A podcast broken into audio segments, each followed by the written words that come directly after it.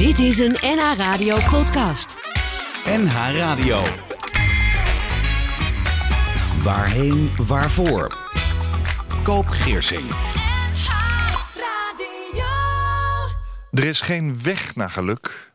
Geluk is de weg.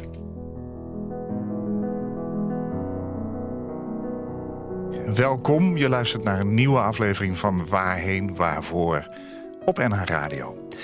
Ik ben Koop Geersing. In deze aflevering ontvang ik een gast met wie ik praat over verlies, over rouw, verdriet, leven en dood en hoe het leven compleet op zijn kop kan staan. Afleveringen zijn als podcast te beluisteren via nhradio.nl en via alle andere podcastplatforms. Mijn gast is communicatieadviseur, moeder van twee kinderen, organisator van evenementen. In 2013 kreeg zij te horen dat ze een ongeneeslijke hersentumor rechts voorin haar hoofd heeft zitten. Het begint dan een emotionele rollercoaster van onderzoeken en een risicovolle operatie, terwijl verdriet, onzekerheid en angst elkaar afwisselen. Ze haalt tegen de klippen op alles uit het leven en nu, in 2022, is ze er nog steeds. Een heftig leven waar ze een boek over schreef. Levenshaast. En onlangs verscheen haar tweede boek Levenslef. Over haar pogingen de dood te omarmen. Uitgegeven door Xander Uitgevers. Ingeborg van Beek, welkom. Je bent er nog steeds. Hoe klinkt dat? Heerlijk. Ja, dat, uh, het uh, gekke is time flies. En zeker met twee kleine kinderen. Hoe oud zijn ze? Uh, 9 en 11. Nou, dat ja, precies. Dat, kinderen, dat zijn al, ja, dat Ja, is dan een flinke. formaat. Ja, Vooral mijn zoon is erg lang. ja. Dus die gaat me nog voorbij groeien. En ik hoop heel erg dat ik daarbij ben. Ja, God, ehm, je krijgt zo'n diagnose. Je krijgt daarbij te horen dat het een, eh, eh, een zeldzame ziekte is. Maar met een eh, eh, agressief verloop en een sombere prognose. Dus ik dacht, ik moet. eh, ehm, nou ja, de- de- mijn eerste reactie was haasten. Maar zo in de afgelopen jaren ben ik ook wel gaan inzien dat ik gewoon, ja, I'm one of the lucky few. ja. Je leeft in reservetijd, hè? ik leef, nou ja, in reservetijd. Eh, het idee dat ik er niet meer had, eh, dat het normaler was geweest, dat ik al niet meer hier was geweest, is natuurlijk een. Ja, het is een zegen dat ik er dan nog wel ben. Ja, En ik ben natuurlijk heel benieuwd wat er dan gaat gebeuren. ja. Ik ben ongelooflijk blij dat je er bent. Want, Nou, eh, dankjewel. eh, twee boeken heb je geschreven. Ja. Eh, Levenshaast, zei je me straks. Heb je ook in een, een tempo geschreven, want dat moest eruit. Ja, Maar Levenslef, het is een waanzinnig boek. Je hebt het en heel mooi geschreven. Het leest als een roman, maar het, het komt ook binnen als een vrachtauto. dankjewel. Ja, het is een compliment inderdaad. Ehm, je bent op de Harley hier gebracht door Jan Roelof. Dat zinnetje, ze is er nog steeds. Hoe gaat het vandaag met je? Eh, het gaat goed. Ik heb een, eh, een tocht afgelegd, wil ik wel zeggen. Om tot die ehm, levenslef, ja, ik zou het ook wel levenslust, levenslief, levensdurf te komen. Ja, Dat heeft me tijd en energie gekost. Want, ehm, nou, wat ik ook beschreef in eh, levenshaast, is als je zo'n diagnose krijgt, dan staat je leven volledig op zijn kop. ja. Nou, ik heb daarmee eh, geknokt. Ik heb daar heel lang over gedaan voordat ik dat wilde accepteren. En eh, ondertussen kreeg ik ook wel goede MRI-scans. Ik krijg elk half jaar een controle ja. over hoe het gaat. Nou, en wat er nu te zien is op de scan is dat het... ja, stabiele ziekte noemt men dat. Ik heb een tumorrest in mijn hoofd die is achtergebleven bij de operatie. En dat Het was nogal eentje qua omvang. ja, het was hè? een tennisbal. Jee. Dus er heeft een eh, eh, enorm eh, competente neurochirurg uit het VUMC... die heeft, ehm, die heeft 9,5 uur geopereerd en heeft heel veel weggehaald. Het laatste restje kon hij niet weghalen, want dan zou ik... gezien het feit dat hij tegen mijn bewegingscentrum aangroeit... zou de kans aanwezig zijn dat ik bijvoorbeeld eh, niet meer kon lopen Ja. of bewegen. Nou goed, dus dat zijn keuzes tussen kwantiteit en kwaliteit van leven. En ik denk dat hij het heel knap gedaan heeft, want mijn kwaliteit van leven is goed.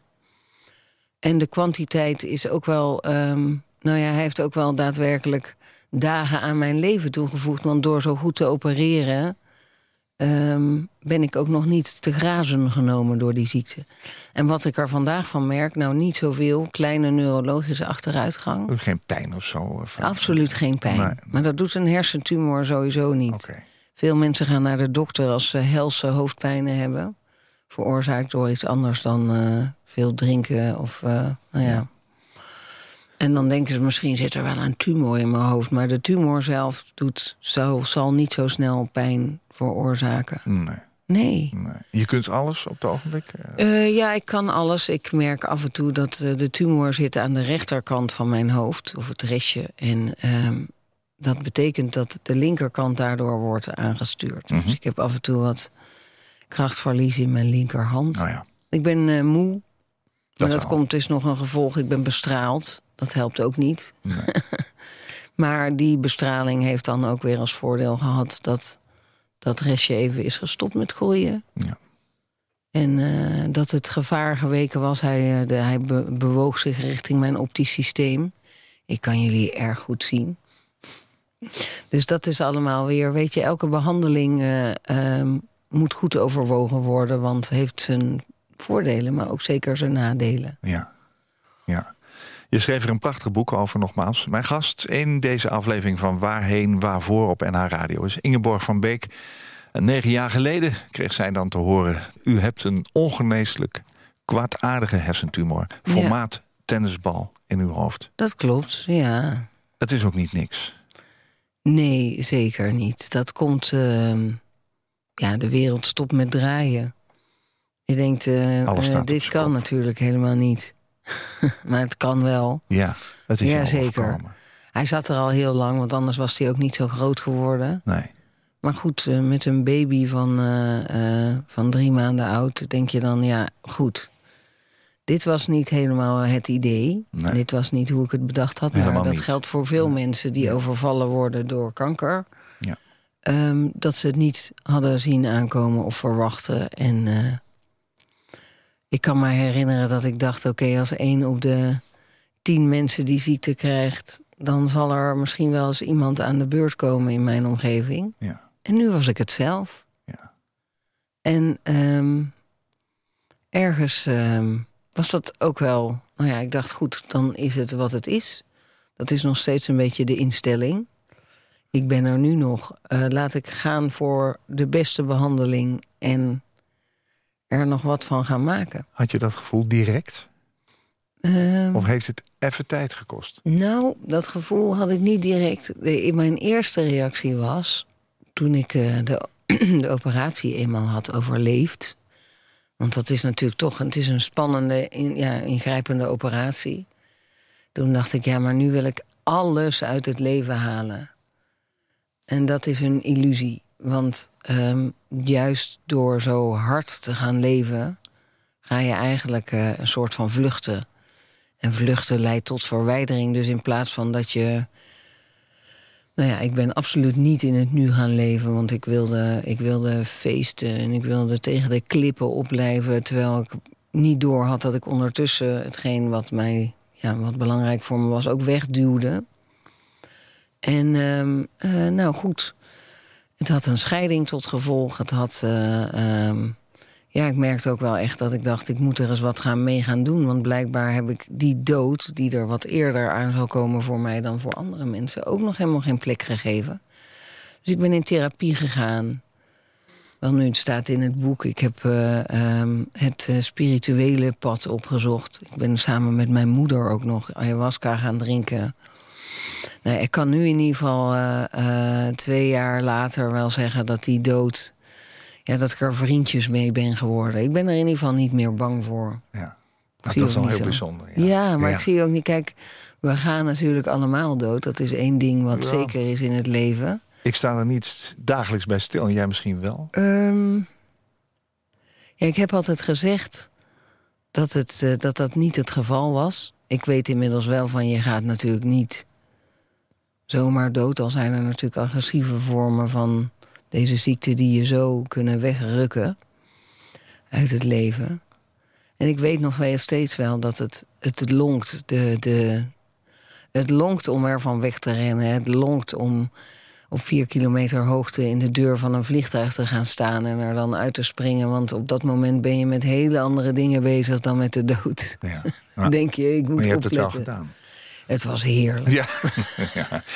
In het boek Levenslef schrijft Ingeborg op ontroerende, rauwe, maar ook geestige wijze over wat je doet als je weet dat je niet oud wordt en het leven ondertussen wel gewoon verder gaat. Ingeborg, als 2013 het jaar is waarin alles op zijn kop staat, dan is er zeg maar een leven voor dat moment, denk ik. Mhm. En erna. Ja. Hoe, hoe heeft jou dat zeg maar als persoon veranderd? Was je ook zo'n bruisende, Mhm. ehm, nou, zeg maar alles uit het leven willen halende vrouw? Dus de indruk die ik en uit het boek krijg, maar ook uit Ja, het afgelopen God. half uur dat we elkaar even hebben leren Ik kennen. denk dat ik eh, eh, druk bezig was de, de wereld te verkennen. Maar er was natuurlijk al een hoop veranderd. Want ik was, Hoe oud was je 13 jaar geleden? Laat ik het zomaar vragen. ja. ik was eh 37. Ja. Ja. En ik had dus net een, eh, ons tweede kind gekregen. ja. En ik dacht eigenlijk, ik was druk met mijn eigen eh, bedrijfje in marketing, communicatie en Ja. events. Je hebt een achtergrond Ik in de, in de hotelwereld, zullen we Ja. zeggen. Hè? Je hebt de hotelschool gedaan. Ja, en ik reisde veel. En eh, jawel, het was gewoon eh, ehm, all work, niet all work, no play. Absoluut niet. Het was een mooie balans van Je hard leeft ook wel. Ja. En, ja, zeker. maar je leeft ook wel om te werken dan. Nou, je vond het werk mooi. Ja, ik vond het werk hartstikke mooi. Ja. En ik vond het, eh, eh, ik dacht dat tweede kind, we gaan, eh, weet je, die eerste, die enorm hectische, drukke drie maanden door. Ja. En dan wordt alles weer een beetje normaal. En dan, eh, dan eh, Verval je er een weer soort. in je, Nou ja, ik dacht niet huisje, boompje, beestje, maar ik dacht wel. Neem je ritme van daarvoor. Zeg. Ja, precies. Ja, En toen eh, kwam die enorme schok van dat, die diagnose. Ja, en dan staat dat? wel alles op zijn kop. Nou, het is heel vreemd. Want, Want je, je werd niet goed tijdens het geven van borstvoeding. Je- je nou, het was meer dat ik, eh, eh, dat, dat ik kreeg een grote epileptische aanval. Dus ik begon. Maar wist je dat- Ik dat- stopte dat- met dat aan. Nee, was? ik ben daar gewoon. Je glijdt daar gewoon in. Dus eigenlijk alsof de server plat gaat. Ik stopte met ademen. Ik begon. Eh, je weet nu weer schuim rond je mond, ogen wegdraaien.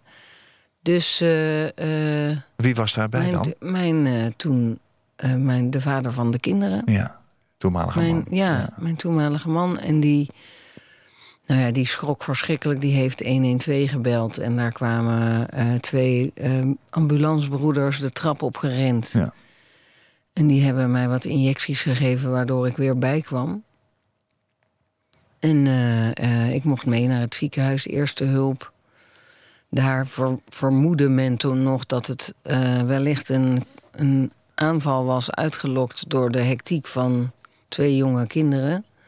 Je hebt een baby die nog weinig slaapt en een kind van toen twee, die ook nog aardig druk was. En toen, ik weet nog wel dat iemand heeft mij toen in het voorbijgaan gezegd... ja, of het is een hersentumor. Maar het moment, weet je, die gedachte drukte ik. Niet omdat ik... eh, nou, ook omdat ik trouwens niet wist wa- wat een hersentumor was. Ik kende toen nog niemand met... eh, inmiddels ken ik, eh, denk ik bijna dat ik alle hersentumorpatiënten in Nederland ken. Dat is natuurlijk niet waar, maar ik ken er wel veel. Ik heb veel lotgenotencontact. Ja, zeker ook omdat ik een boek heb geschreven. Ja. En eh, dat, dus dat nieuws kwam. En ehm, ik wilde echt meteen weten, wat kunnen we eraan doen? Ik wil mijn kinderen groot zien worden. Dus we zijn meteen doorgegaan voor die operatie. En daarna veranderde er heel veel. Want ik, na die operatie wilde ik eh, pieken, levenshaasten. Eh, toen is mijn leven wel enigszins gestopt. Want eh, ik ging scheiden, ik ging naar een ander huis. Ik ging. Nou, ging niet allemaal in die eerste week natuurlijk. Nee, wat nee, was nee, jouw- nee, nee, dat is hoe, hoe, eh, toen, je, toen je dat verhaal hoorde, dat het, dat het dus werkelijk iets was waar Ja. je je zorgen om zou moeten maken. Ja, Wat deed dat met jou als, als persoon? Stortte je in toen? nee. Nee, want ik dacht. ehm, ik eigenlijk mijn eerste gevoel was... eh, ik, ik, ik, heb, eh, ik heb heel veel om voor te leven. Ik ga... Ja? Ja hoor. Ik, ik zag die vlek op die MRI en ik vroeg wel... wat, ehm, wat gaat er nu gebeuren? Ga ik dood? En toen zei de neurologe, die heeft toen gezegd van... nou, we gaan allemaal dood, maar jij gaat een stuk eerder. Oh ja. Dat was niet zo tactisch. En ja, ik dacht, god, nou ja, dan weet je wat... maar hoeveel eerder, dat kunnen ze allemaal niet zeggen. Nog steeds niet, want negen jaar later zit ik hier nog steeds. Ja. ja. Maar ehm, ja, ik weet nog wel dat ik, eh, dat ik dacht, oké, en door. Ja, weet je. ehm, nou, ik moet wel zeggen dat toen ik net voordat ik het nieuws hoorde, dacht ik nog, ik heb nooit wat. en toen had ik in één keer wel iets en iets vrij ernstigs. ja. Wat me nog steeds opvalt, is dat het. ehm, op het moment dat ik niet zeg dat ik een hersentumor heb. eh, zal ik op eh, veel dagen. zullen mensen er ook niks van merken. Nee. Ik kan nog. eh, ik kan nog denken, ik kan nog praten. Ik heb een tijdje wat slechter gepraat door de bestraling. Maar ik kan, eh, ja, weet je, ik eh, verzorg mijn kinderen. Ik heb een sociaal leven. Ja. Ik werk als vrijwilliger. Ik heb een liefde die ik, waarmee ik dingen onderneem. Dus zo is het leven misschien wel niet zoveel anders dan van andere mensen. Behalve dat ik elk half jaar naar.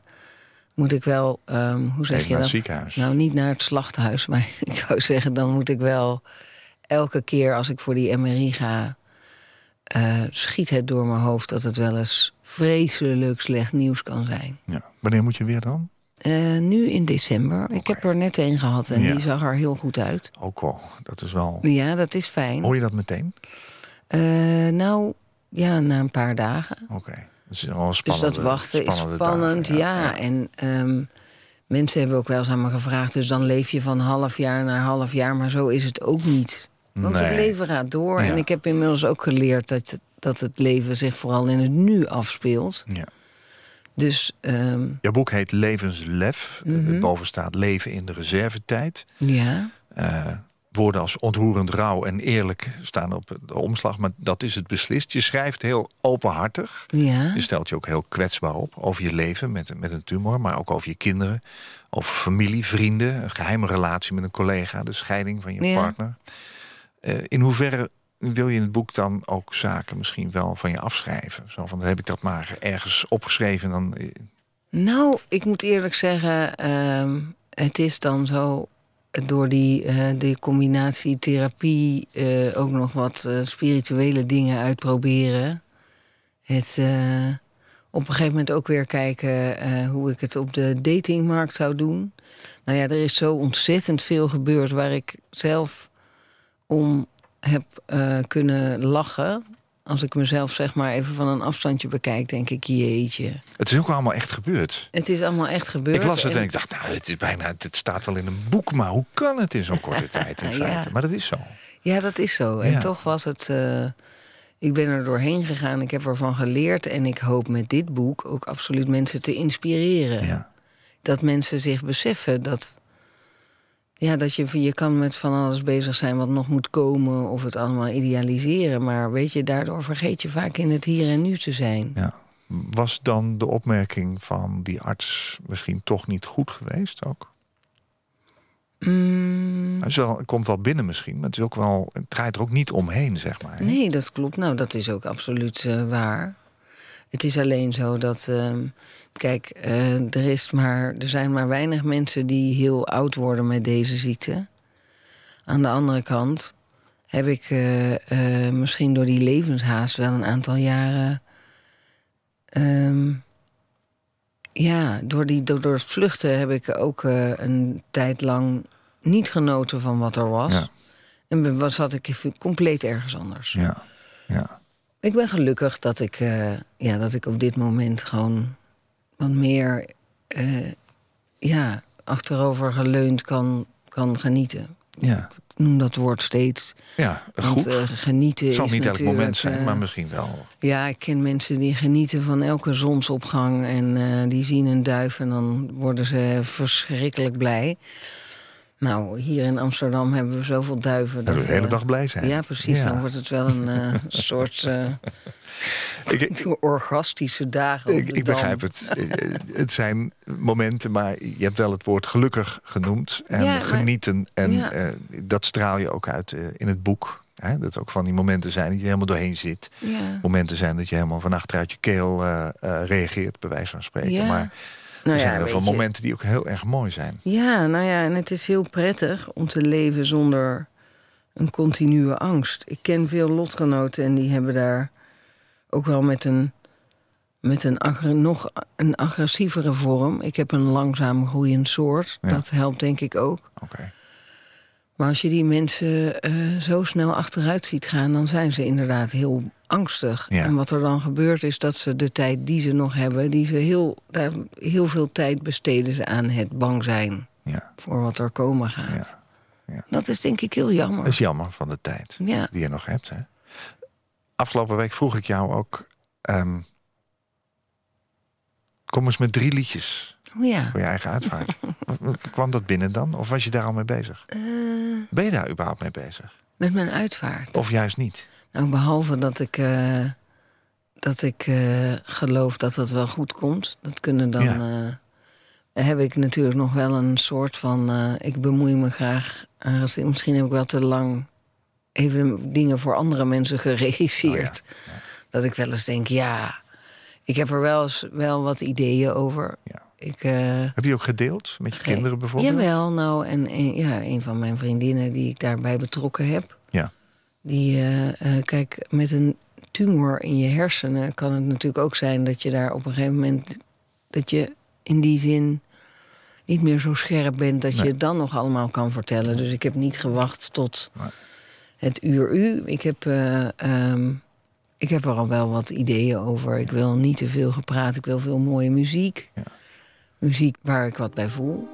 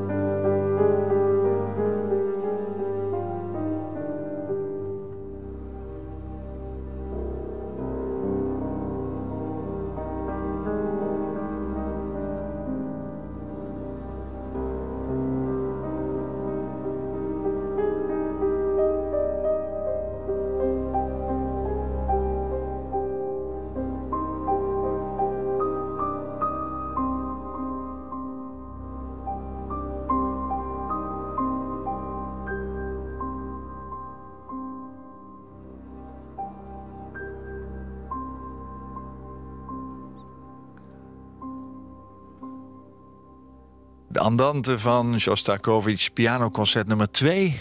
Romantisch en melancholisch. Dit zijn een van die drie nummers die je vandaag hebt meegenomen. Staat Ja. deze op je lijstje voor je eigen uitvaart, wat jou betreft? Absoluut. Ja, Ik waarom? vind het. ehm, nou, ik vind het. eh, eh, het moment dat de piano erin komt. eh, ehm, ik heb het samen met Roelof, mijn, eh mijn lief, hebben we het een keer eh, gehoord in het concertgebouw. Oh. En de tranen liepen over mijn wangen. Nou, ik vind het zo ontzettend mooi. Ja.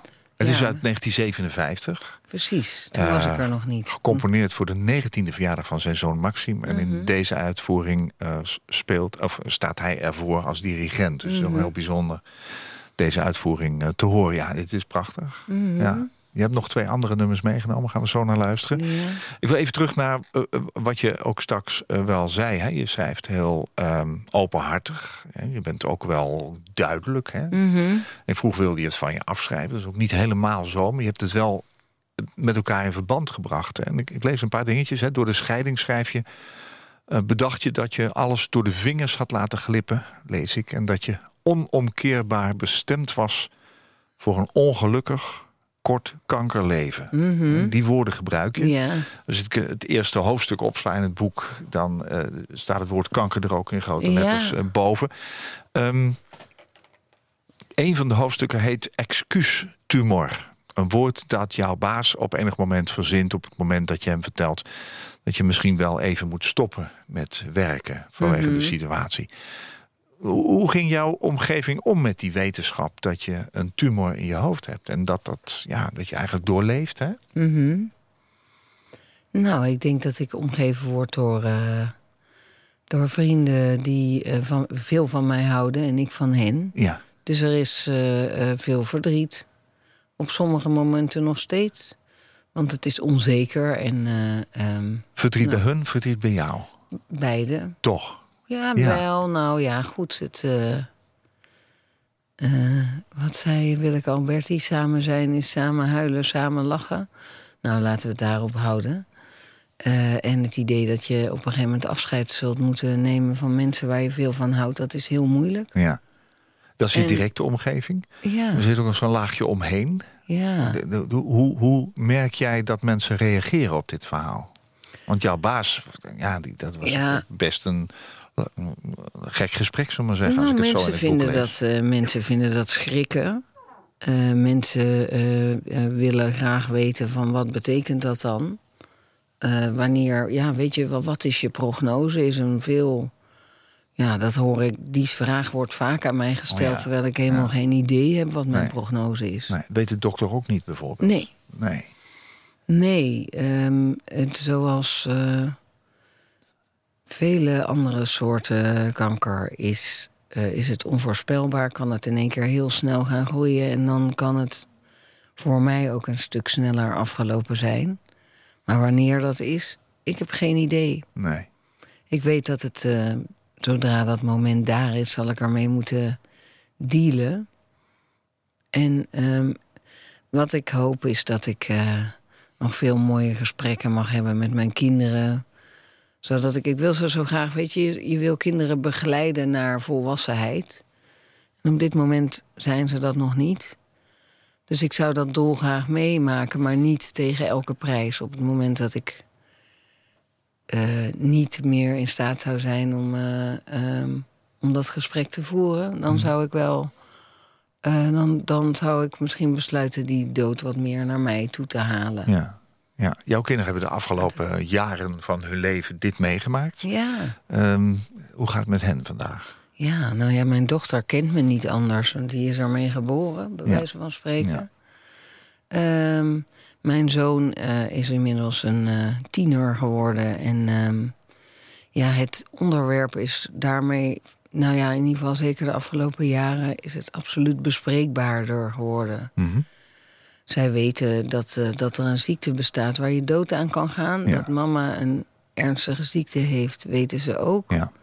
Daar eh, ehm, werd en wordt nog steeds wel eens om gehuild.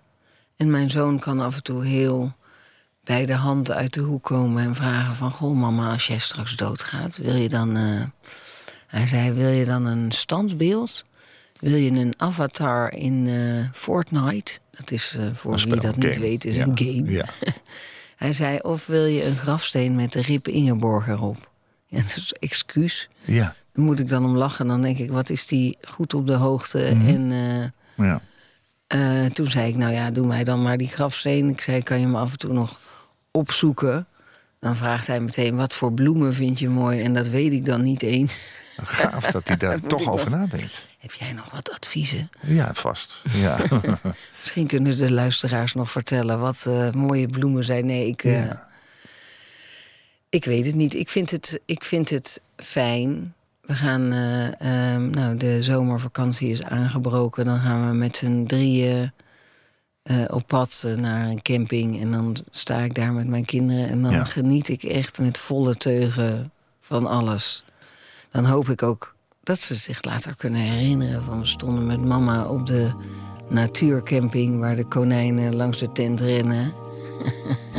Zaten we croissantjes te eten voor de nattige tent. When you try your best but you don't succeed. When you get what you want but not what you need. When you feel so tired but you can't sleep. Stuck in rivers.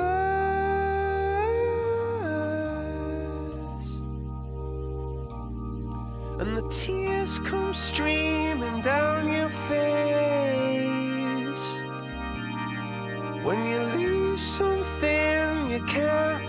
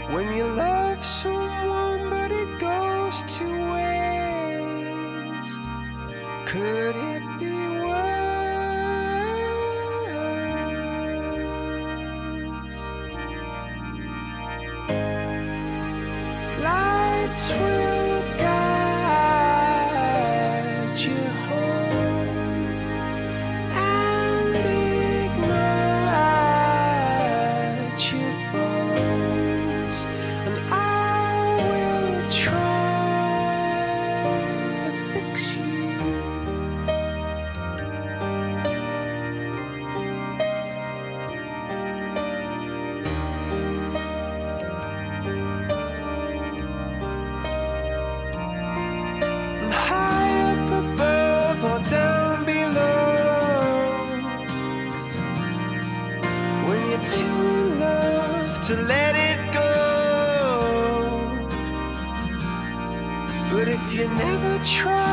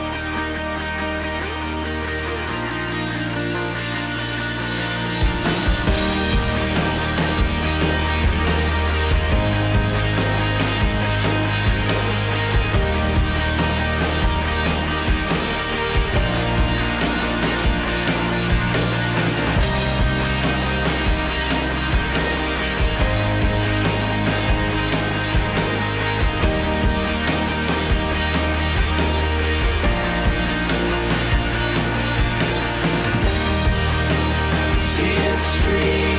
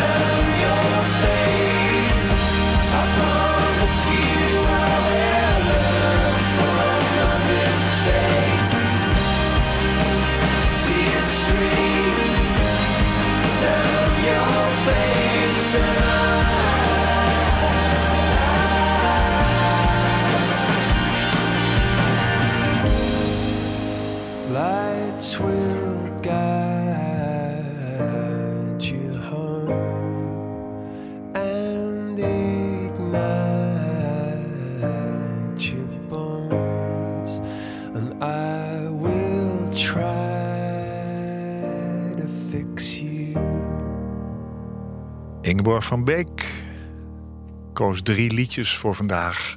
Misschien wel op jouw eigen uitvaart. Het Andante hebben we gehoord van Shostakovich. En nu Fix You van Coldplay. Prachtig. ik vind het zo'n eh, troostend nummer. Ehm, hij heeft het zelf ook volgens mij ges- geschreven om zijn toenmalige vriendin te troosten toen haar vader overleed. En ehm, misschien is dat ook wel. Dat is iets wat je niet meer kan als je, eh, eh, als je uitvaart bezig is. Dan kun je mensen niet troosten.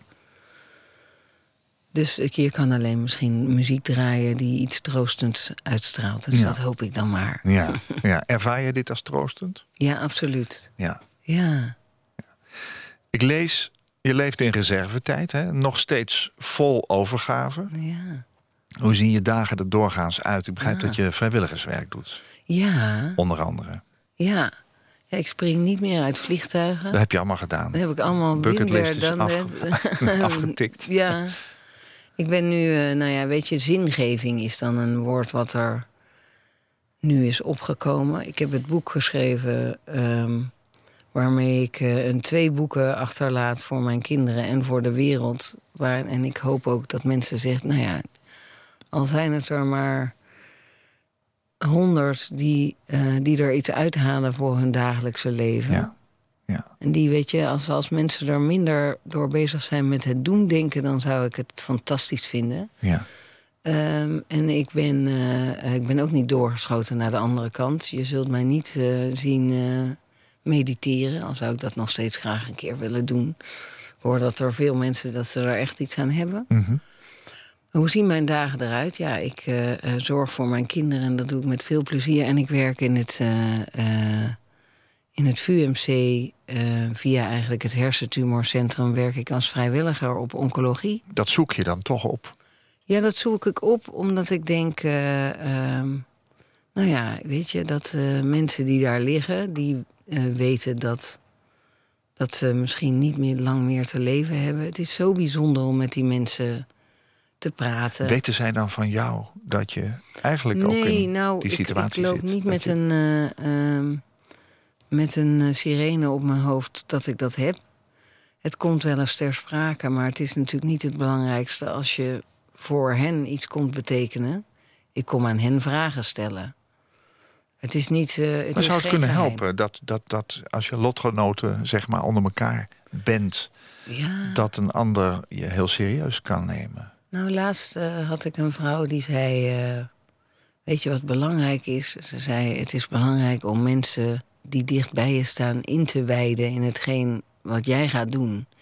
Jij gaat zo, jij gaat, of voor haar zo, voor mij. Nou ja, binnen een aantal jaar ga ik oversteken. En het is fijn om mijn kinderen daarin in te wijken. Mijn, mijn lief, mijn vriendinnen, mijn familie. Ja, en dat je kan zeggen dat dat niet eng is en bij het leven hoort. En Ja. waarschijnlijk niet al te moeilijk is. Wat zei ehm, onze filosoof René Gude. Doodgaan is makkelijk, iedereen kan het. Dat geloof ik ook wel. En ehm, nou, zo, zo, zo loop ik daar naar buiten dat ik ook iets heb geleerd. Verder wordt er, eh, valt mij op, eh, eh, wordt er ook veel gelachen. Ja? Jawel, Ja. sommige mensen die eh, willen een praatje maken Ja. en daarbij ook gewoon lachen. Ik ga soms zelfs maar naar buiten met iemand. Nou ja, dat soort dingen. Verlies je wel eens iemand daar? Ehm, nou, niet eh, wel mensen. Ik, ik kom daar wekelijks en wel eens dat ik terugkom en dat ik denk: oh, ik ga even bij eh, een paar mensen die daar liggen kijken en die zijn er dan niet meer. Wat doet dat, dat, dan met jou ja. zelf? Is, is dat dan ook verdriet? Nou, verdriet is, verdriet is misschien niet het juiste woord, maar wel het. Nou ja, de confrontatie met het feit dat het leven echt eindig is. Ja. Ja, dat vind ik dan jammer. Laatst zei een vrouw tegen mij: Ik wilde nog zo verschrikkelijk graag naar de Efteling. Waarop ik dacht, Waarom gaan we dat niet doen? nou, ja, ik ben zelf niet zo'n. eh, ik zie de Efteling als eh, hele lange rijen. En misschien, eh, misschien moet ik de. de Maar zij de denkt er anders over blijkbaar. Zij keer wilde daar nog een keer naartoe. Ja. Ja, ja, ja. Ja, en toen hebben wij, toen moesten we samen heel erg lachen. Want toen zei ze, nou vooruit, in mijn volgende leven dan. Oh, zei ze dat? Ja. Ja, Ja. nou ja dat, dus weet je, de, de, de, de relativering en soms ook wel humor komt van twee kanten. Ja. Ja. Ik ben natuurlijk geen eh kliniekclown, dus ik sta ook niet eh, grappenmakend eh, Nee. aan het bed. Maar ik hoop dat die mensen er wat aan hebben. Dat zou ik fijn vinden. Vast en zeker. Ja, Ja, ik, ik heb er al wat aan dat je hier bent. ja nou, denk een luisteraar die ik luistert, eh, ook een, eh. Met dit boek heb je ons echt eh, nou, verwend. In Mhm. de zin van, dat klinkt misschien een beetje gek, maar in de zin van... door dit te lezen kom je weer dichterbij hoe iemand ook met zo'n ziekte om kan gaan. Ja. En dat, dat vind ik heel knap. Dank daarvoor in ieder geval. Nou, geen dank. Nee. Ja, en We gaan het derde stuk luisteren Ja. eh, wat jij op de plank hebt eh, gelegd. Je mag Mhm. het aankondigen. Nou, het is eh, ehm, een prachtig nummer. That's what friends are for. Waarin ook iets troostends zit, maar ook iets prachtig. Want ehm, ik ben vijf jaar geleden nog met tien vriendinnen getrouwd. Omdat we elkaar, eh, nou ja, eeuwige vriendschap klinkt misschien een beetje... Dat heb je heel mooi in het boek beschreven. Ja, maar dat was zo fantastisch. En toen dacht ik, het is gewoon echt geweldig. Misschien wel zeker in deze situatie. Om zulke vriendinnen te hebben die je door dik en dun zullen steunen. Dus, eh, nou, Stevie. het is de versie van Stevie Wonder. Dionne Warwick. Ja, En nog een paar. en nog een paar. Never thought I'd feel this way. And as far as I'm concerned,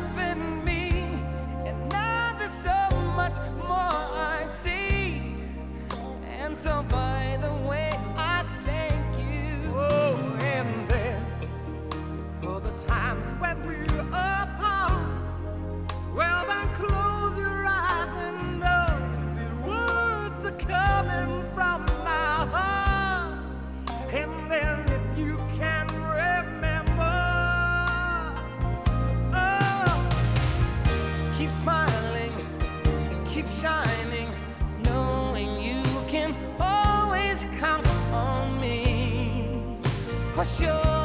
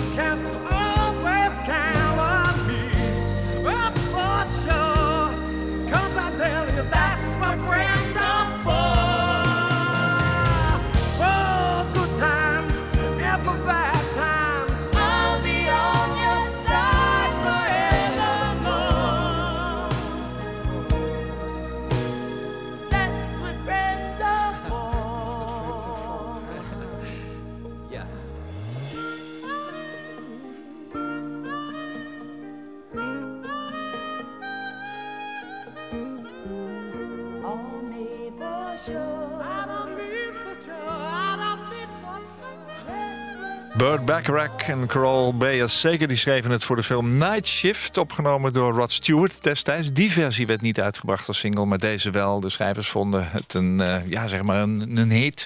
En hebben ze gelijk gehad. Diane Warwick en Friends in 1985 met Elton John, die jij laatst nog eh, bij leven gezien hebt. Ja, The Gladys Knight en Stevie Wonder. Prachtig nummer. Ja, wat mij opvalt, Ingeborg van Beek is mijn gast. Levenslef is het tweede boek wat je geschreven hebt in de afgelopen 13 jaar, zou je kunnen zeggen. Hè? Ehm, dat je op beide boeken eh, een, een klein stukje tattoo ziet van wat op jouw bovenarm, onder jouw bovenarm ingewikkeld precies. eh, is getatoeëerd. En daar staat eh Dum vivimus vivamus. Ja. Dat is Latijn. Zal niet iedereen meteen begrijpen wat dat is. Let us live while we live. Ehm, ik eh, kom oorspronkelijk uit Brabant. Daar zei iemand, oh, dus eigenlijk staat er... we nemen er nog eentje. Maar dat is het absoluut niet.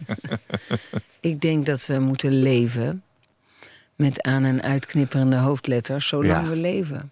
Het is eh, zo mooi, het is ons gegeven. Dus laten we gewoon genieten van elk moment. Ja. En jij brengt dat in de praktijk. Ja. En ik hoop nog een tijdje. ja. Met je twee kinderen, met Roelof. Ja. Ja. ja. Dankjewel dat je hier wilde zijn. Mijn gast in deze aflevering van Waarheen Waarvoor op NH Radio was Ingeborg van Beek. In 2013 kreeg zij te horen dat ze een ongeneeslijke hersentumor rechts voor in haar hoofd had zitten. Heftig nieuws waar ze een boek over schreef, Levenshaast. En onlangs verscheen haar tweede boek, Levenslef. Over haar pogingen de dood te omarmen. Er vriendjes mee te worden, heb je gezegd. ja. Dat is zo bijzonder. Het boek is uitgegeven door Xander Uitgevers. En het schrijven heeft haar geholpen om het proces waar zij doorheen is gegaan... en haar pogingen om de dood te omarmen... nog een keer de revue te laten passeren... en te beseffen dat het leven nu gebeurt. Dank dat je mijn gast wilde zijn. Uh, dank ook voor dit ontroerende, rauwe en eerlijke boek... over leven in reservetijd. Nou, eer om hier te zijn. Fijn om... eh Dikke knuffel. Ah, dankjewel. Koop Geersing. Als jij een keer te gast wilt zijn in Waarheen Waarvoor... om te vertellen over jouw levensreis, laat me dat dan weten... via waarheenwaarvoor.nhradio.nl waarheenwaarvoor.nhradio.nl Dit was een NH Radio podcast. Voor meer, ga naar nhradio.nl. Radio.